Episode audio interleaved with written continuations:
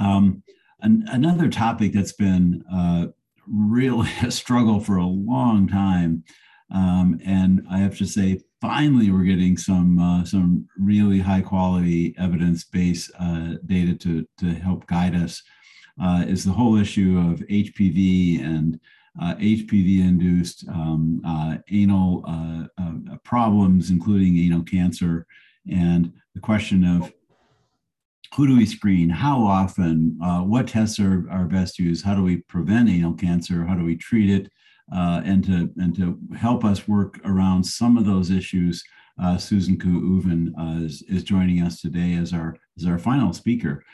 Susan is a professor of medicine and infectious disease at Brown University, Providence, Rhode Island, and has been very active in this field of HIV medicine for a very long time, and is now helping lead the work at Brown University, and is a really great person to take us through this journey. So Susan, feel free to help us understand this better.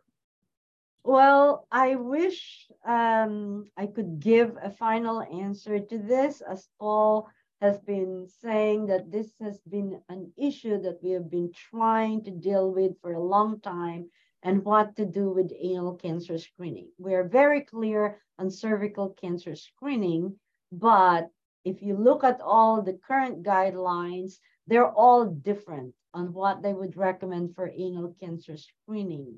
The question, what now? It's evolving, it's a moving target. And the basic reason for this is there's really no high quality evidence-based studies to tell us what the right screening is. So that is one of our biggest issues. So anyway, the learning objectives for this session is to describe the impact of HIV epidemic on the incidence and the progression to anal cancer and the risk factors among people with HIV, particularly in the United States. List the recommendations for anal cancer screening and their limitations among persons with HIV, and to describe the recommended treatment for anal high-grade squamous epithelial lesions to prevent anal cancer.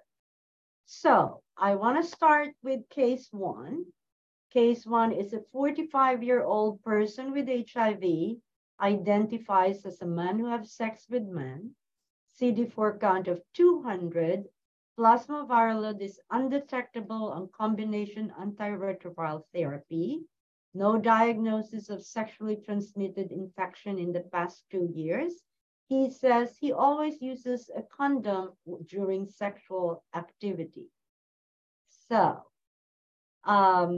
his risk for developing anal cancer compared to the general population is A, decreased because he is on combination ART with undetectable plasma viral load.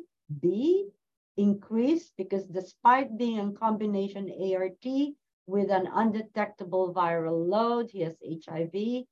C, similar to the general population. So I'll give you time to put in your answers. Oh, there is music.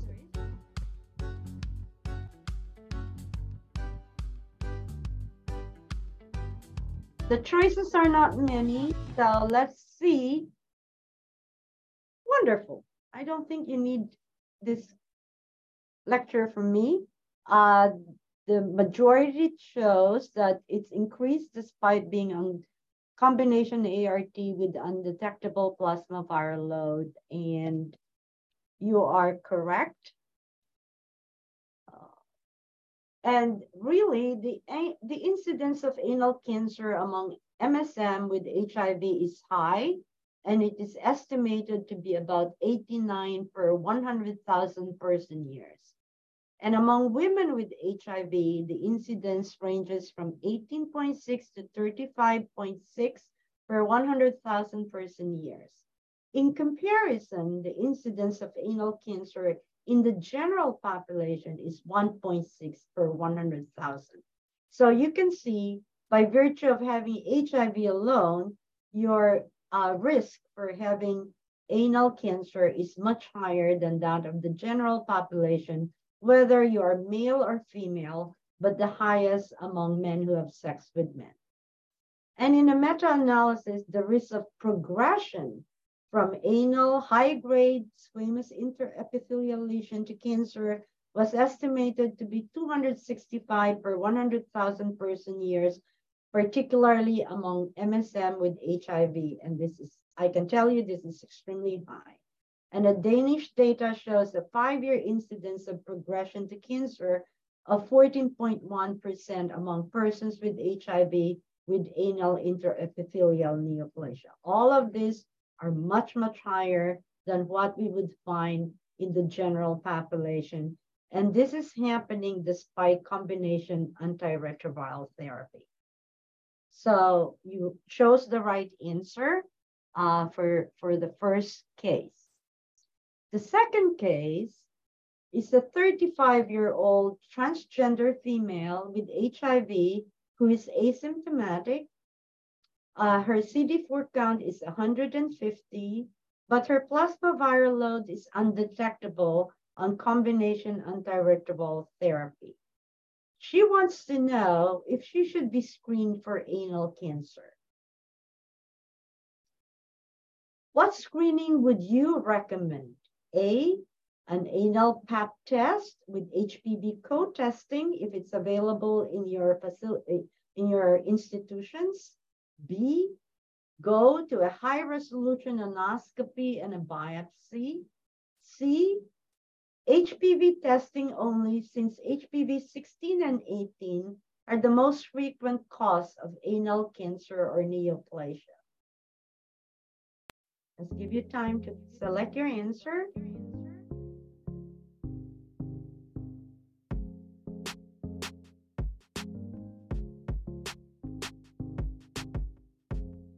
Okay.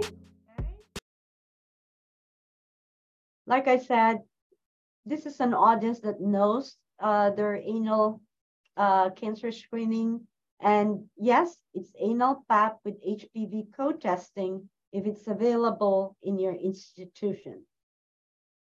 So let's review what we know about anal cancer screening. First of all, I would like to say that, as I said before, there is no big evidence-based study that have tried to answer this question.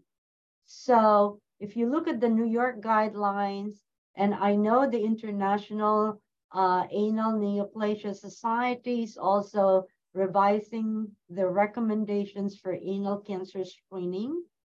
I want for you to clearly understand that these recommendations that I'm going to talk about are proposed recommendations to the HIV-OI guidelines.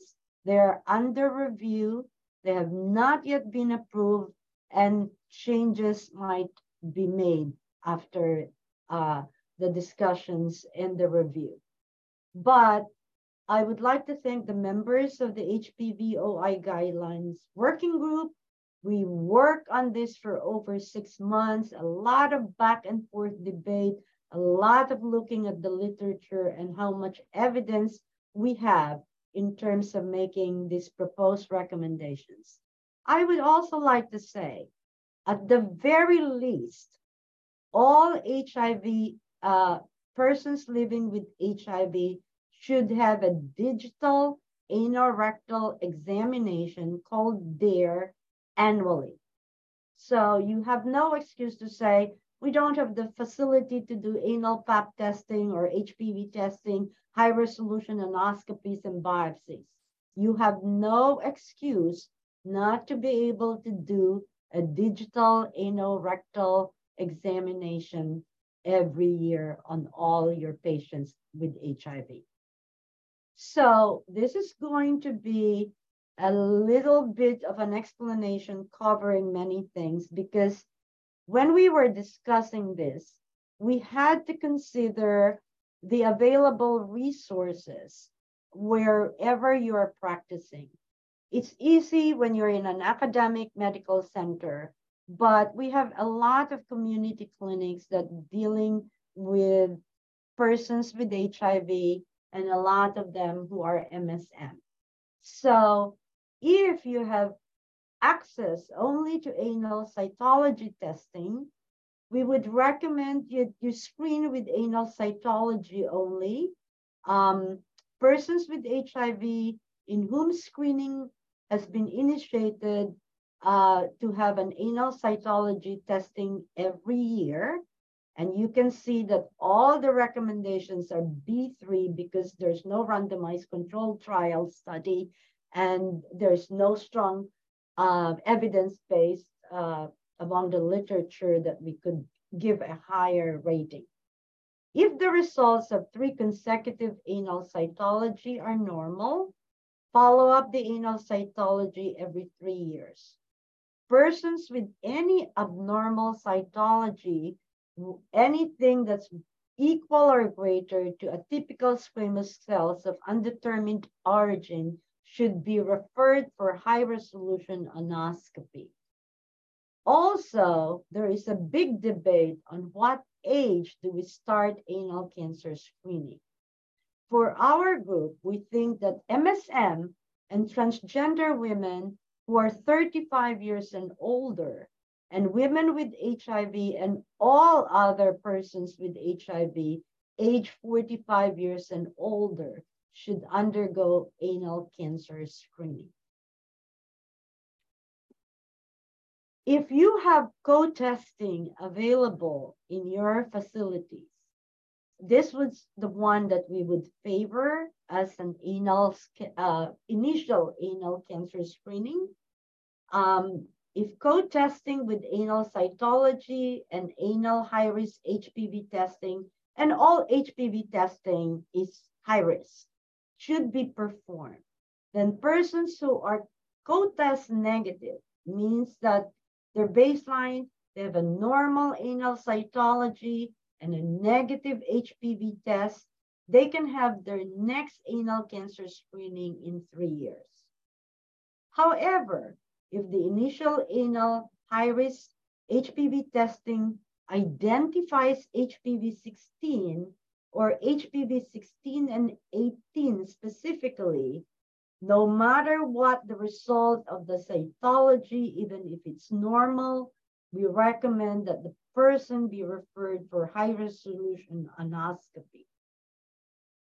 Primarily, as we said, HPV-16 and 18 causes are the main causes for anal cancer. Almost 70 to 80% of anal cancers are due to HPV-16 and or 18. If the anal cytology is normal and the HPV testing is positive, and if you happen to have HPV-16 or HPV-16 specific testing that is negative, then repeat co-testing in 1 year is recommended. If either of the co-tests at 1 year is abnormal, either the cytology is abnormal or the high-risk HPV is positive, you will refer to high-resolution anoscopy. If the initial high-risk HPV test is positive, but you don't have any specific test for 16 or 18 genotypes, then repeat the cytology and HPV co-testing in 6 months.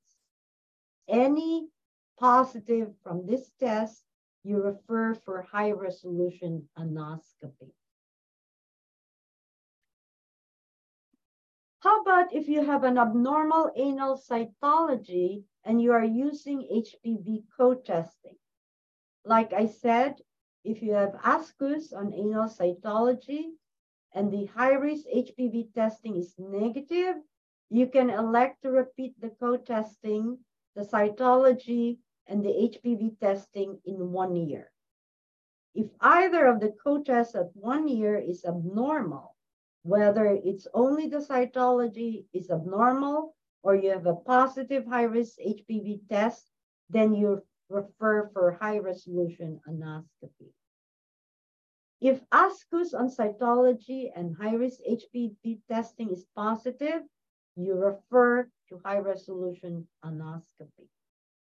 For any low-grade ASCUS, high-grade SIL or an anal cytology, you refer immediately for high-resolution anoscopy, regardless of the HPV results. So any low-grade, ASCUS high-grade anal cytology, refer for high-resolution anoscopy. The biggest issue that we have faced is not all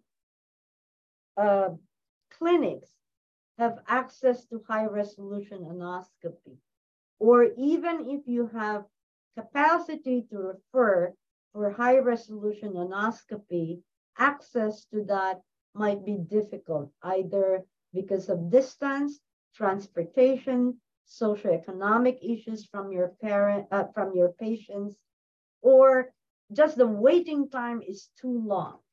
One thing that you have to remember is that even high-grade anal dysplasia or neoplasia does not develop anal cancer in 6 months or 1 year. So please refer for high-resolution anoscopy, even if the waiting time is 3 to 6 months. Within the above guidelines, if the number of people who need HRA is exceeding HRA capacity, providers may consider prioritizing referral for HRA. And who are more at risk for anal cancer? Older patients who have HIV, those known to be living with HIV for the longest period of time, those with high-grade cytologic abnormality, those with HPV 16 or 18 or both 16 and 18 on HPV testing, men who have sex with men, and current smokers. So I think that these proposals, not yet approved, I want to make that clear, have taken into consideration capacities of clinics, whether you have anal PAP only, whether you can do anal PAP with co-testing, whether you have access to high-resolution anoscopy in your clinics, or whether you have to refer to another clinic for high-resolution anoscopy. I'm sure you will have a lot of questions about this, but in the interest of time, let's go to case 3. You have a 50-year-old MSM with HIV diagnosed with anal high-grade squamous epithelial lesion by high-resolution anoscopy and biopsy. What treatment would you recommend? Observation only, repeat the high-resolution anoscopy every 6 months. B, surgery. C, radiation treatment. D, hyphercation, which is office-based electrocautery or ablation procedure.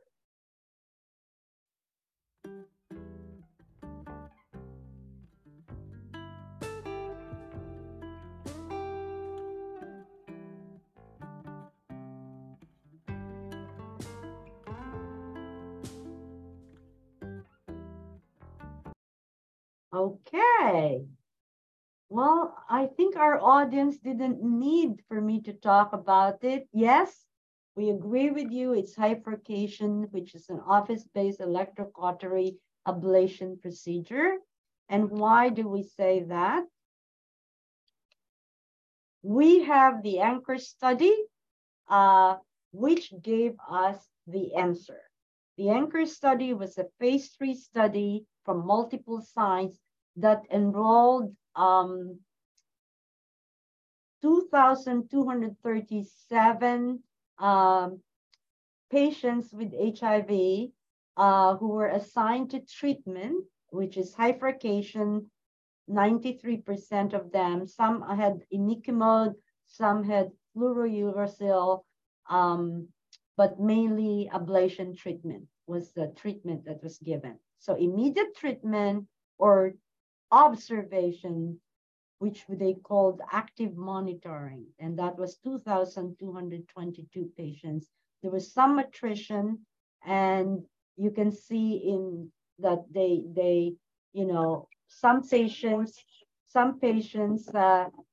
discontinued the intervention, some were lost to follow-up, some withdrew consent.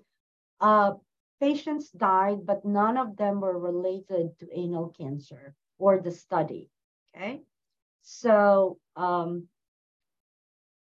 this is the Kaplan-Meier graph that was from the ANCHOR study that shows that treatment, immediate treatment for high-grade SIL is markedly better than active monitoring, which is observation over every 6 months.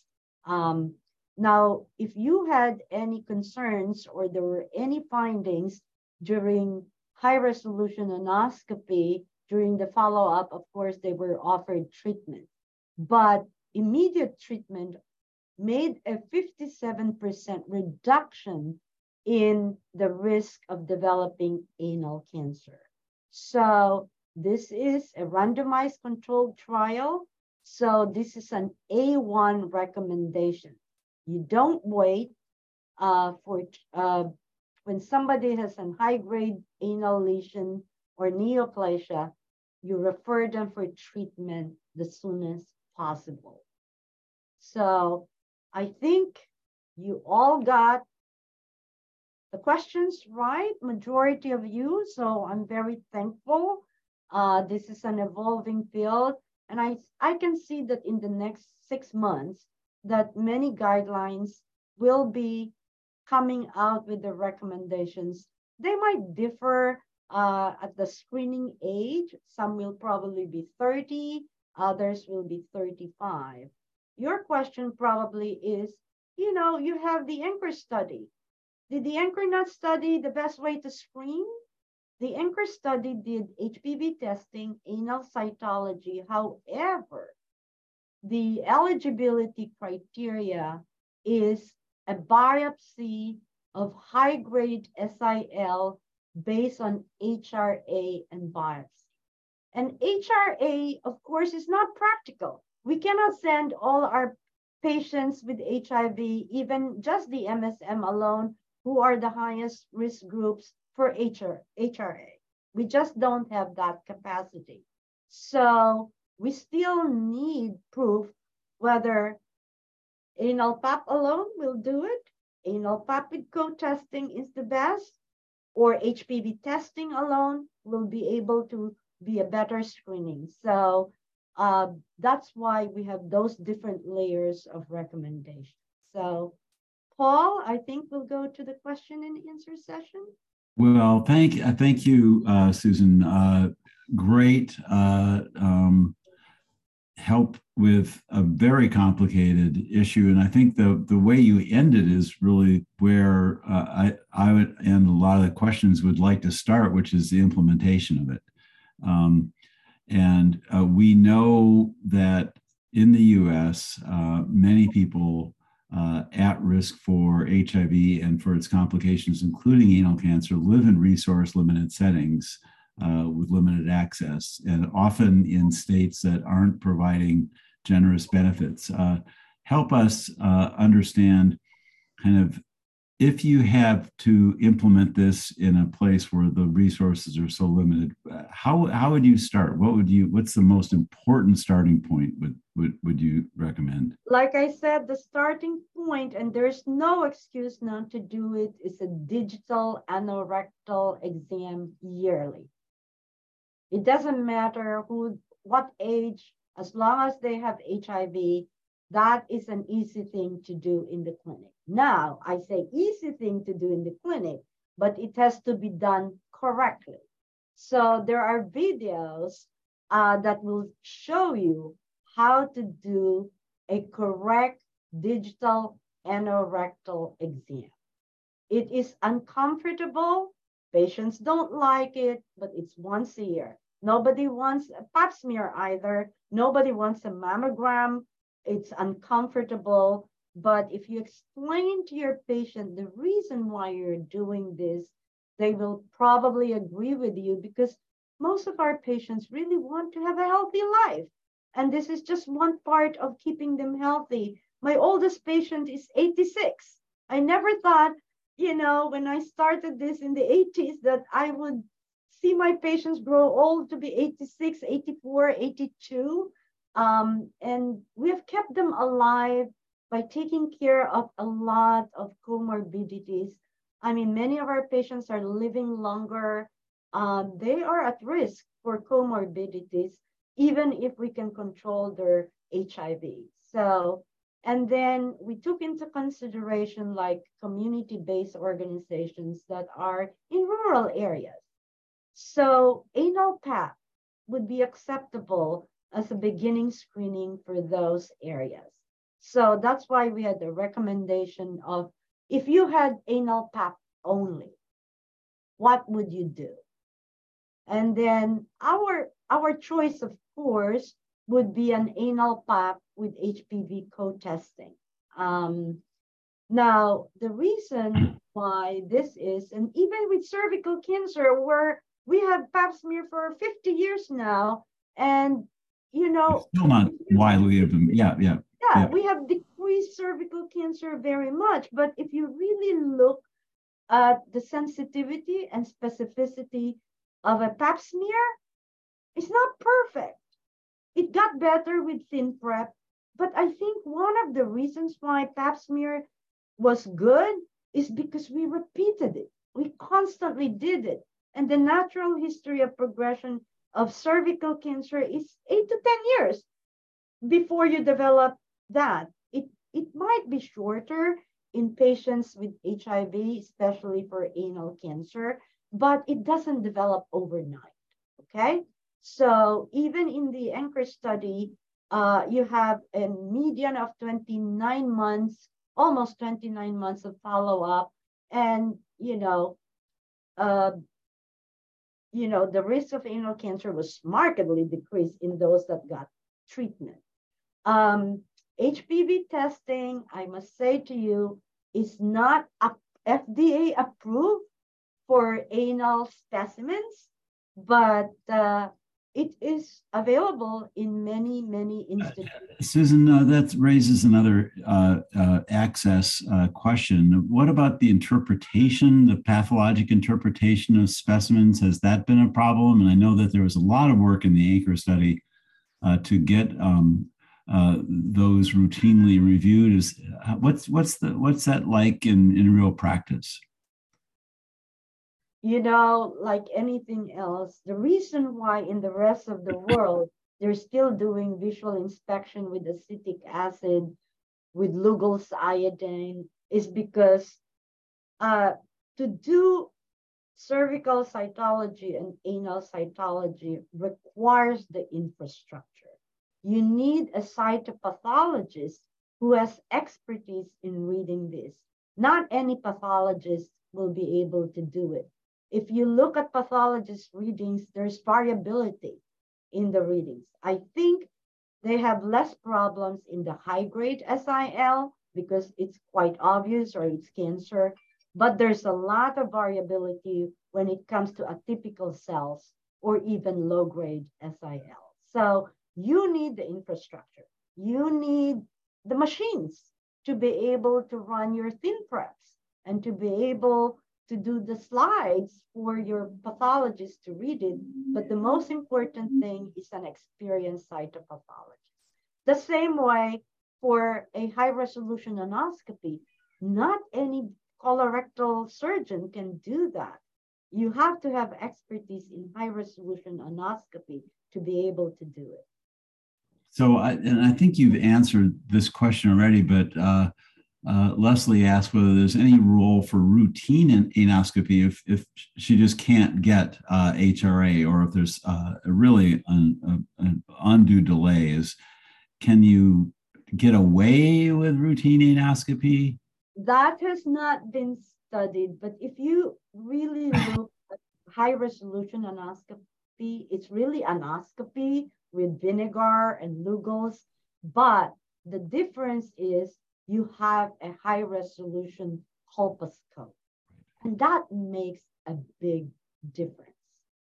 So I think if I were in a very, very rural area, like when I go to do my studies in Bangladesh, in Kenya, you know, in the Philippines, where I have no access to colposcopy, I do it anyway for high-risk patients, because I might not be 100%, but if I see a lesion, then at least I can biopsy.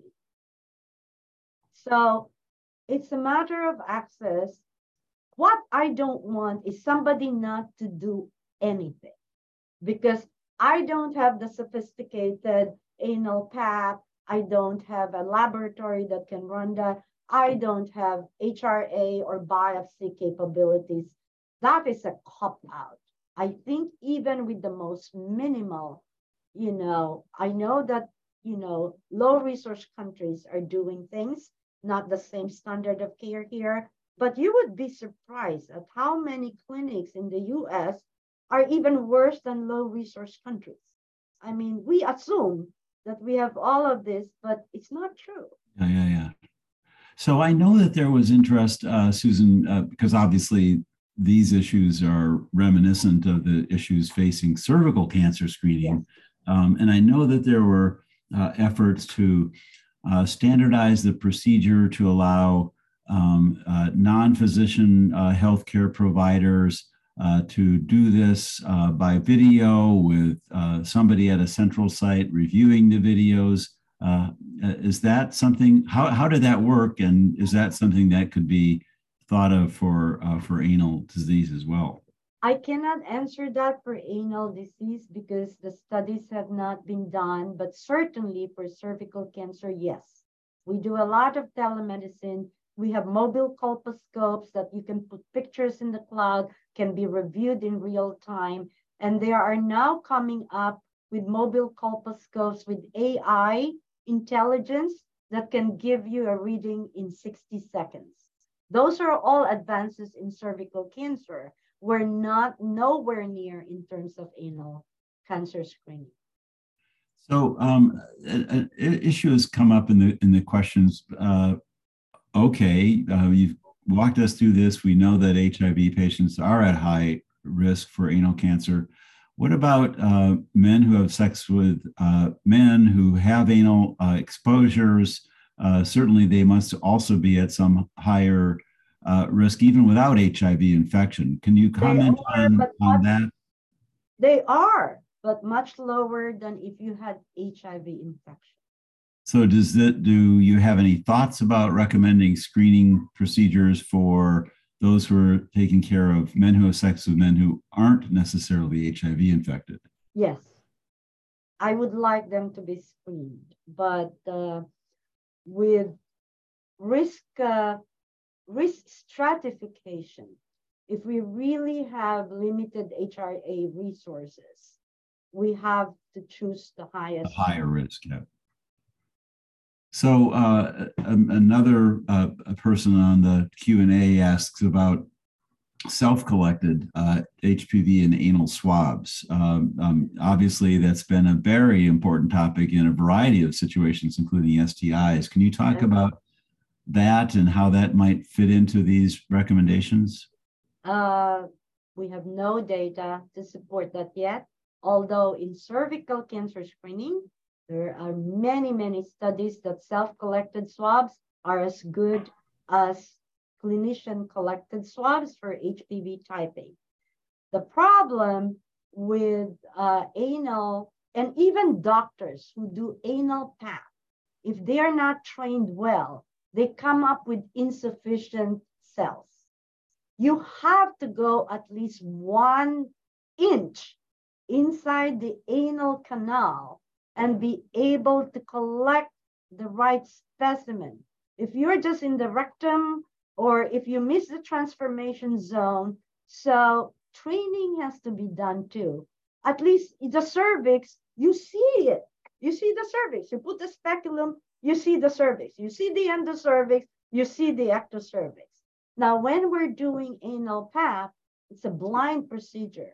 So the more experienced you are, the better. It is uncomfortable. Even men who have sex with men, who have anal sex, they find it very uncomfortable. And so you have to be able to do a good anal pap. It's not just putting the Dacron swab there and swabbing. You'll come out with unsatisfactory specimens, even among doctors. I can tell you that.